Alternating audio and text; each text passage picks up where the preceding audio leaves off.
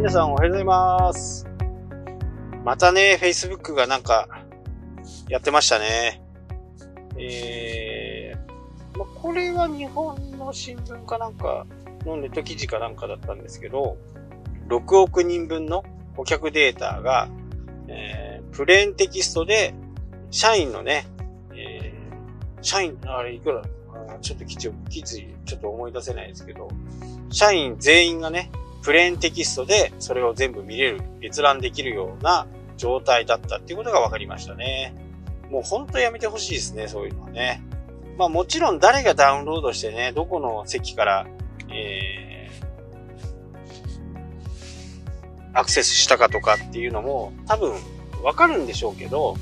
とはいえね、えー、新しいそういう会社っていうのはもう席が決まっていなくて、どこの回線を使うとかいう風なことがないんでね、もうパソコンが違うのをたまたま持ってきて、それでやるとか、悪さする人はね、とことん悪さ考えますから、僕でも考えれるようなことは、Facebook の社員はもっとね、それよりも格段に上に行くと思ってるんで、自らこう足がつくようなね、方式は取らないとは思うんですけど、まあそうやってプレーンの状態で、プレーンってね、何もしてない状態ですよ。ロックがかかっていない。そのまま、まあ、置いてある状態。そこに誰でもアクセスできる状態だっていうことで、ね、本当にこう、顧客データをね、どんな風に思ってるのかよくわからないんですけど、まあ、その前にね、Facebook が今基本的に5000人のね、友達と交流が持てるような形になってますけど、まあ、これを大規模に縮小するのではないかということを Facebook が発表し、縮小しますっていうふうにね、えー、Facebook が発表しましたね。まあ昔からこうマーケティングで言われてるのは、だいたい言っても200人だろうぐらいな感じなんでね、えー、まあそのくらいには多分ならないとは思いますけど、5分の1とかね、1000人とか500人。まあ僕は500人ぐらいにしてもね、何ら問題はないのかなとは思ってますけど、まあそのくらいになるとね、もっとこう、濃い交流ができるのではないかなというふうに思っています。なので、こう、Facebook のやり方とか、そういったもの、まあ僕も本を出してますけどね、えー、僕の本もうどっちか言うと、えー、見たい人は見に来ていいよ、みたいな。見に来てください、みたいな。別に、あのー、無理してね、いいねを押したり、そんな風なことをね、もう求めてませんし、そもそも、いいねを押すって、こう、なんだろうな僕の中では、本当にね、いいねはあんまりカウントしてないんですね。自分の中でもね。いや、この投稿100いいねいったからすげえなとか、じゃあ次も100いいね目指そうとか、正直あまり思ってない。で、これなんてかっていうと、これは、例えば僕がブログでね、えー、自分の公式サイトやブログで、ちょっとこれは人に、人に見てもらいたいなとかって思うことは、Facebook でね、シェアしたり、えー、するんですけど、まあ、ブログもサイトも、えー、アナリティクスっていうのがついてて、まあ、解析するやつですね。あれで、こう、ちょっといやらしい話なんですけど、投稿した瞬間から、そのね、アナリティクスで、リアルタイムでどっからアクセスしてきたか、何人今アクセスしてるかっていうのはわかるんですよね。で、これを、何度かね、あのー、観測してたんですよ。そうすると、いいねの数と、サイトに来る人の、これね、まあ、比例も反比例もしないっていう感じ。えー、黙ってサイトを覗いている人が多かったというのが僕の中の結論なんで、えー、結果いいねがあるから、この投稿は多くの人に見られているっていう風な勘違いがある。これもまさしく勘違い。じゃあ皆さんが、あなた自身が誰かの投稿のね、えー、ブログとかサイトのシェアを見たときに、自分だったらどんな行動を取りますかっていうことですね。裏付けはもうあるんですよ、自分の中でね。いいねが、例えば、100いいねを押されてるから、100, 100以上のアクセスがあるっていう風にはなってなく、えー、あなた自身が、あ、この人のなんかこのタイトル面白そうだから見に行ってみようと思った時に、いいねを押してから行くのか、サイトを見た後にいいねを押すのかっていうことなんですよね。結果的に見に来たら、また次の流れてくるね、投稿を見に行くっていう風な流れなんじゃないかなっていう風に、えー、わざわざ一回こう、戻ってきて、いいねを、記事を全部読んだからいいねを押すっていう風な行動ではないと。いう風なことがね、えー、はっきり分かったんで、えー、いいねを、があればいいという風なことには、えー、ならない。で、えー、逆を言うと、いいねは本当に無責任でいいわけですよ。本当にいいねと思ってなくても、まあいいねを押しとけば、私が押したっていうのが向こうに伝わればいいって思ってる人もいるし、本当にいいねと思ってる人もいるし、その、えー、重要度は全くわからないわけですよね。まあ今は、えー、ちょっと前からね、えー、アイコンをつけるようにはなりましたけど、結果的にあれを選ぶ人っていうのは、僕の中でどういう人かっていうと、やっぱりつながりがある人とか、仲良くさせてもらってる人が圧倒的にね、あの、マークを使って押してくれている。で、僕の本の中でも、基本的にね、えー、友達申請が来たら、まあ、外人とかはね、あんまりしないですけど、通にこう、その人の友達申請した人のボールに行って、どんな友達がいて、どんな発信してるのかなっていうのを見て、あ、まあこの人だったらいいやと思って、えー、友達をね、受けるっていう風な形だとは思うんですけど、なので僕から友達申請したっていうのは本当に少ないと思います。まあ、僕が、えー、好きな人とか、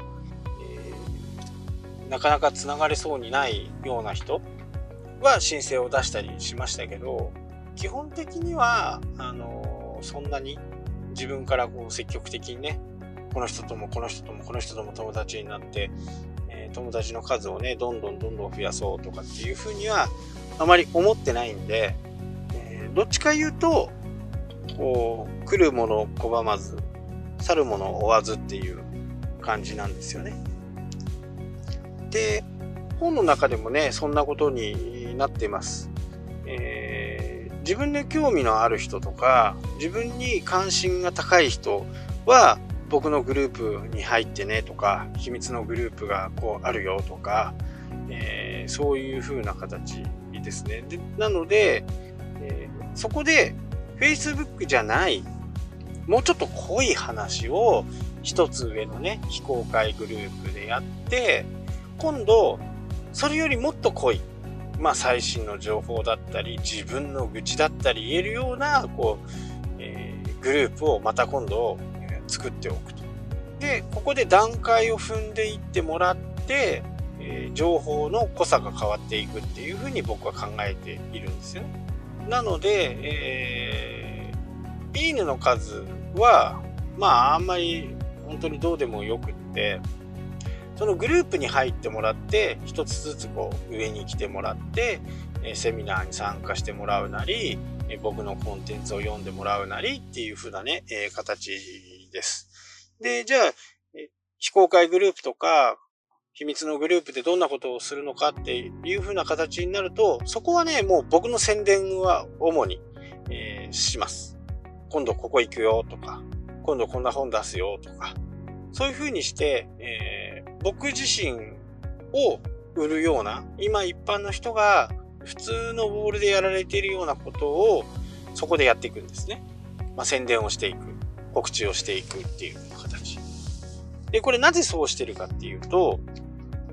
一般のボールでやると、僕のボールを見て、見て嫌な人もいるわけですよね。まあそれでなんか喧嘩になったりとか、なんか揉め事になったりとかする、することがあるっていうふうなことも聞きますしね。えー、ただそこで僕が作ったグループの中に入りたいっていう風な人っていうのは、ある程度仲がいい人だったり、僕のことを信用してくれたりしてくれている人じゃないと、やっぱり入ってこないと思うんですね。わざわざ申請をして、そこから入ってくるっていうことになるんで、そこでは自由にね、僕が思ってることとか、まあ、好き嫌いはあるでしょうけど、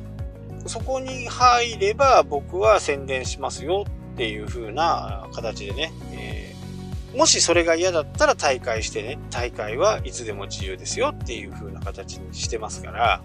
えー、そこでね、フィルターが少しずつかかっていってるわけですよね。で、この考えって、えー、実は儲かるブログの投稿講座も同じなんですよ。最終的に自分があなたと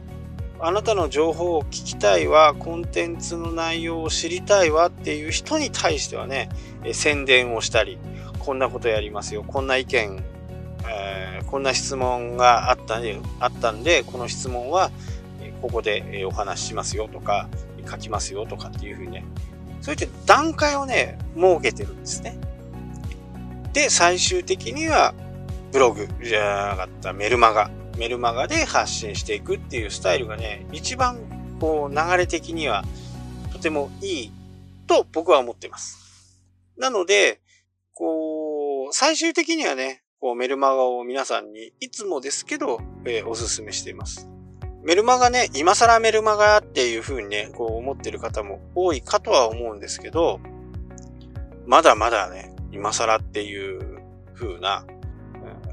ことを思ってると結構謝ると思います。まだまだメールマガジンをね、読んでる人も多いですし、私も含めてね。